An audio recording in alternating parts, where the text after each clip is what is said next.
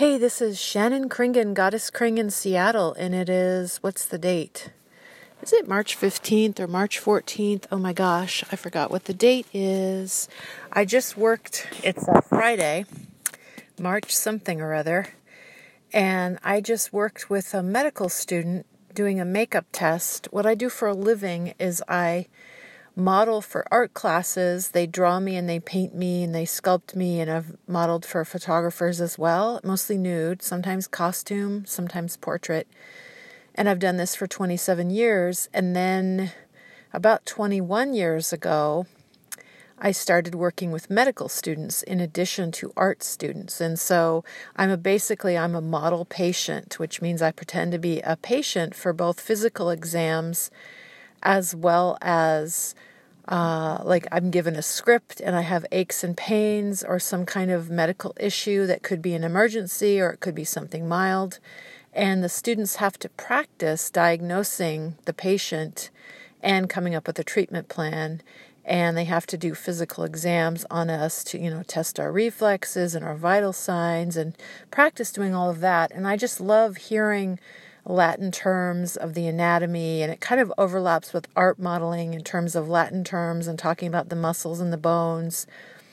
And I'm just always been fascinated by medicine, you know, to the point where I've watched surgery on video and I look things up all the time if I'm curious about something medical, and I'm very uh, obsessed right now with nutrition and getting myself leaner and leaner and leaner uh, on a semi ketogenic diet. I don't do a strict keto diet, but what I do is a, a low carb, high healthy fat. And the irony is that the more fat I eat, I mean, I don't eat tons of fat intentionally, like extra fat, but they say that you are what you eat. So if you eat junk food, then you are going to be junk in terms of your health. And if you eat, because you know they say that maybe you you're not what you eat because if you eat fat, you don't get fat. Some people think if they eat too much fat, they get fat. But my experience has been if you eat the wrong kind of fat, like hydrogenated oil, vegetable oil, processed oils, uh, cheap, you know, um, soybean, cottonseed oil, uh, certain cheap vegetable oils that they put in processed foods is very, very different than eating uh, like animal fat that's in the animal and butter and cheese and eggs and cream, like whole fat that is made by nature. And so I do think that you are what you eat. So if you want healthy muscle and healthy fat, then eat healthy muscle and healthy fat. So I have been going almost practically full on carnivore lately. And I think the answer beyond the duality of vegan versus carnivore uh, environmentally speaking, they say that the monocrops of the agriculture are the real problem and not, you know, the meat industry and factory farming is really awful.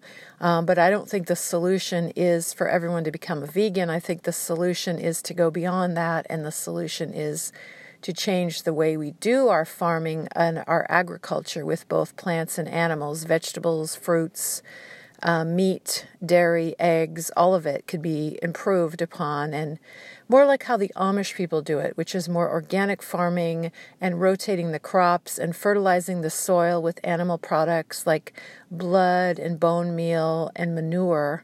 The old fashioned way, the way people used to do things. In the olden days, before we invented all of the weird chemical processes that we do now, um, so basically, I am getting leaner and stronger and healthier, and I just work with medical a medical student, and I'm really honored and happy and grateful that they asked me to come in uh, just to do a special makeup test. There's two or three different medical schools that I work for, two main ones, and then a third one that I go to every once in a while for medical modeling. Actually, no, there's two. Let's see, there's four. Basically, there's four. there's four medical schools that I've worked uh, as a medical model with, and the two main ones have asked me to be a special makeup model. And so I'm kind of honored and proud that I'm a very patient person and I'm very reliable and I show up and I'm very kind to the medical students. Like I, I have to give them feedback, both positive and negative, and I'm good at that.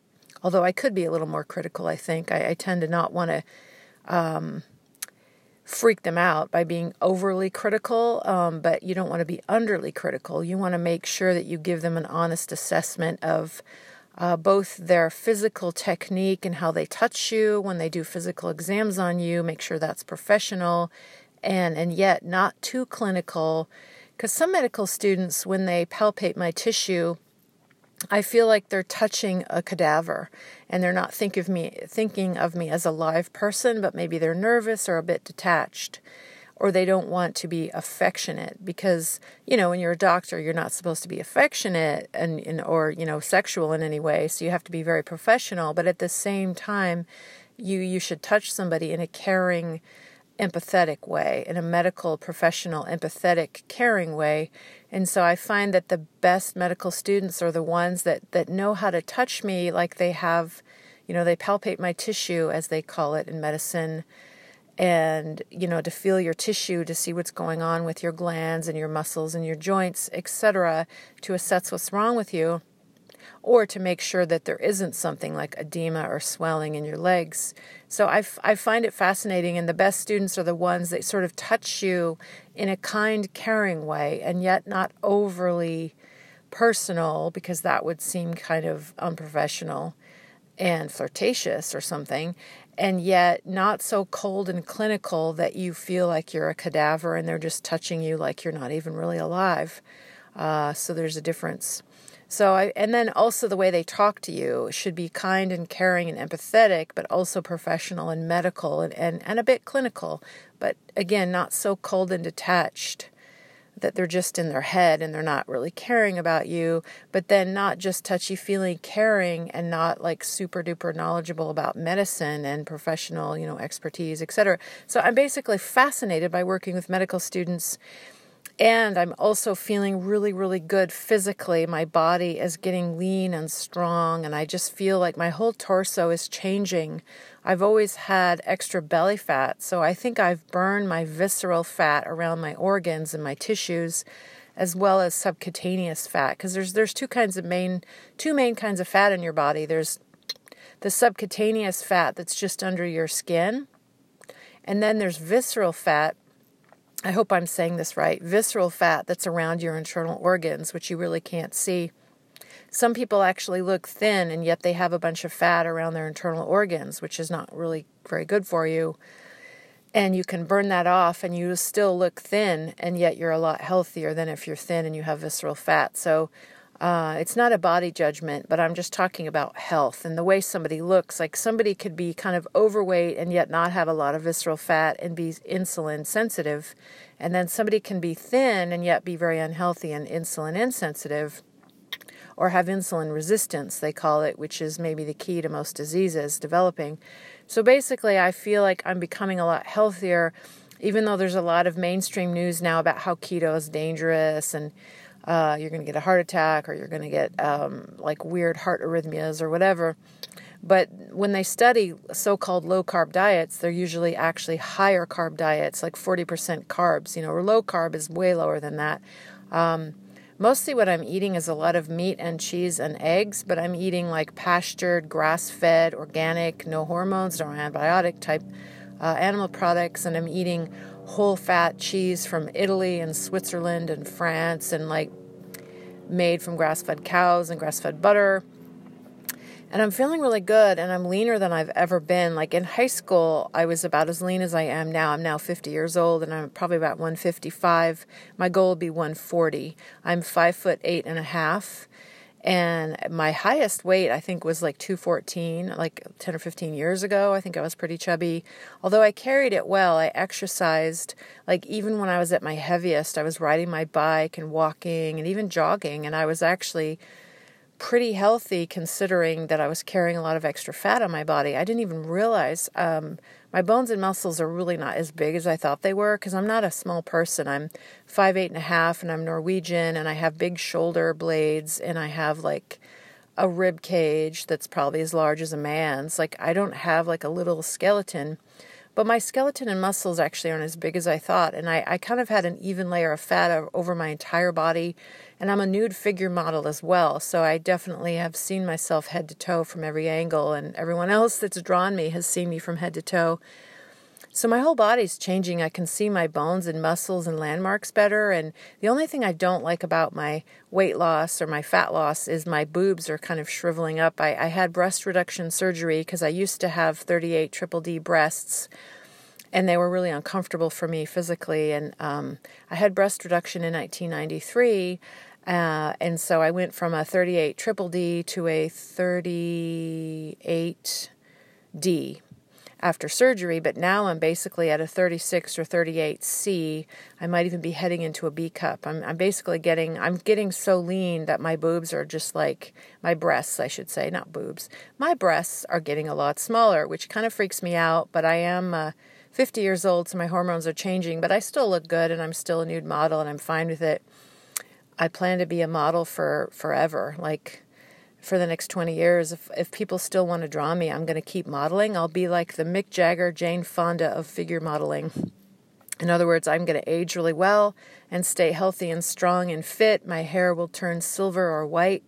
My mom's hair is really beautiful. She doesn't dye it, it's totally natural, and she's in her 70s and she looks beautiful, and her hair just kind of turned this beautiful silvery color with streaks of blonde and kind of reddish and silverish and, and blondish and whitish. And so her hair looks really beautiful. And I'm hoping my hair will age in the same way that my mother's hair has aged, which I think it will because my hair looks the same as my mom's did when she was about my age. So I think I'm going to age really similar to my mom and just be healthy and strong. And it's just so exciting to me to have my belly fat finally burn away. I tend to gain weight in my belly area um, and I'm not saying this to body shame anyone for having extra weight on their body. I'm just talking about physical fitness and health. I'm not talking about thinking you have to cosmetically look a certain way, like Hollywood style or whatever. But I'm talking about me as a figure model. I notice my body and I notice how I feel. And just walking up a flight of stairs, like even when I was at my heaviest, I was walking upstairs, avoiding elevators, getting lots of exercise and it was a lot harder to walk up the stairs, although I was fit enough to do it. I had really good, strong muscles and heart and lungs, pretty good cardiovascular fitness, even when I was chubbier. Uh, so that's that's the same or better. My cardiovascular fitness is better. I think I have less visceral fat. But I noticed just walking up staircases is a lot easier for me than it was when I was heavier. And again, I'm probably about 155 or 60 right now. My goal will be 140 but I don't really care what I weigh. I just want to be lean and strong and healthy. Um, so I'm not really obsessing about what I weigh as much as how I feel, and my clothes are fitting better. My waist is tapering in. I used to think I had a strange skeleton. I, I kind of have narrow hips. My uh, I'm kind of built like a guy a little bit. Like my shoulders are kind of larger, and my rib cage and shoulders are larger than a lot of women's and my hips are narrower than a lot of women's. And so I guess I'm kind of an apple body type. I'm not a pear. Pear is when you're small on the top and larger on the bottom in terms of your rib cage and your bones and your muscles and your fat. I have a tendency to carry weight in the middle, and then my arms and legs are thinner. Uh, but now my waist is tapering in in a way that is so exciting to me because when I wear my pants, I'm having to wear belts, and my my waist is just getting narrower and I just feel so good and I look good and my rib cage, everything just feels good and I just feel lighter and I feel healthier and stronger and again I'm eating a basically low carb, hardly any sugar, high fat. I'm eating lots of delicious food that I love.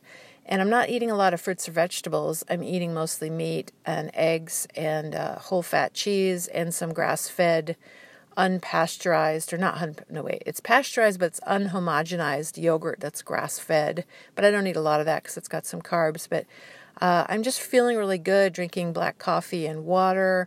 I have occasional ice cream. Last night i had a slice of birthday cake at someone's birthday and, and it it tasted great actually but then my stomach felt kind of gross after that but it tasted wonderful. I still eat you know occasional like birthday cake and ice cream and occasional popcorn, uh, occasional sushi with rice, but I generally don't eat any grains and I just feel so good. So thank you for listening. I just wanted to give you a little update that I'm really proud and happy and want to go beyond the duality in life, beyond the duality of male versus female, beyond the duality of left versus right politically, uh, although I lean way to the left, but I'm more of a pragmatic, uh, democratic socialists swirled with capitalism. Um, and beyond the duality of thinking you, if you care about the environment, that you have to be vegan, uh, there are meat eaters, like I'm one of them, carnivores who care about the environment, uh, carnivores who care about uh, the agriculture industry and uh, support organic farming of both plants and animals, agriculture, and those different things. And so, thank you for listening. Again, Tom Petty widens my jetty. And um, Tori Amos and Tom Petty uh, are sort of like my service musicians, like service animals, but they're my service musicians. So, thanks for listening. Have a great day. And I realize not everybody will agree with everything that I've said in this broadcast, but I'm happy to share. And there's room for different opinions in the world. And thank you for listening. Have a great day. My name is Shannon Kringen, Goddess Kring in Seattle, and I have a website, shannonkringen.com, or just find me on Instagram, Goddess Kring, G O D D E S S K R I N G, Goddess Kring. I'm on like Twitter and Facebook and Instagram and uh, Flickr. I have over 6,000 photos I've taken on Flickr, and they're free to publish under Creative Commons license. And I do multimedia art as well as I'm a full time model. And I have a weekly radio show called Goddess Kring, and then I also do these random recordings on Anchor. So thanks for listening and have a great day. If you want to send me any questions or comments, um, feel free. And uh, just go to shannonkringen.com and find my email or find me on social media. Have a great day. Follow your dreams, everyone.